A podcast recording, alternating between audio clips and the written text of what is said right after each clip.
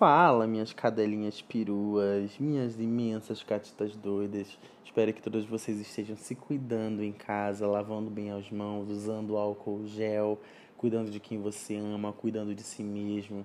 E logo, logo estaremos nos vendo novamente para a gente dar aquele abraço, aquela lambida no pescoço, aquela palpada na bunda, viu?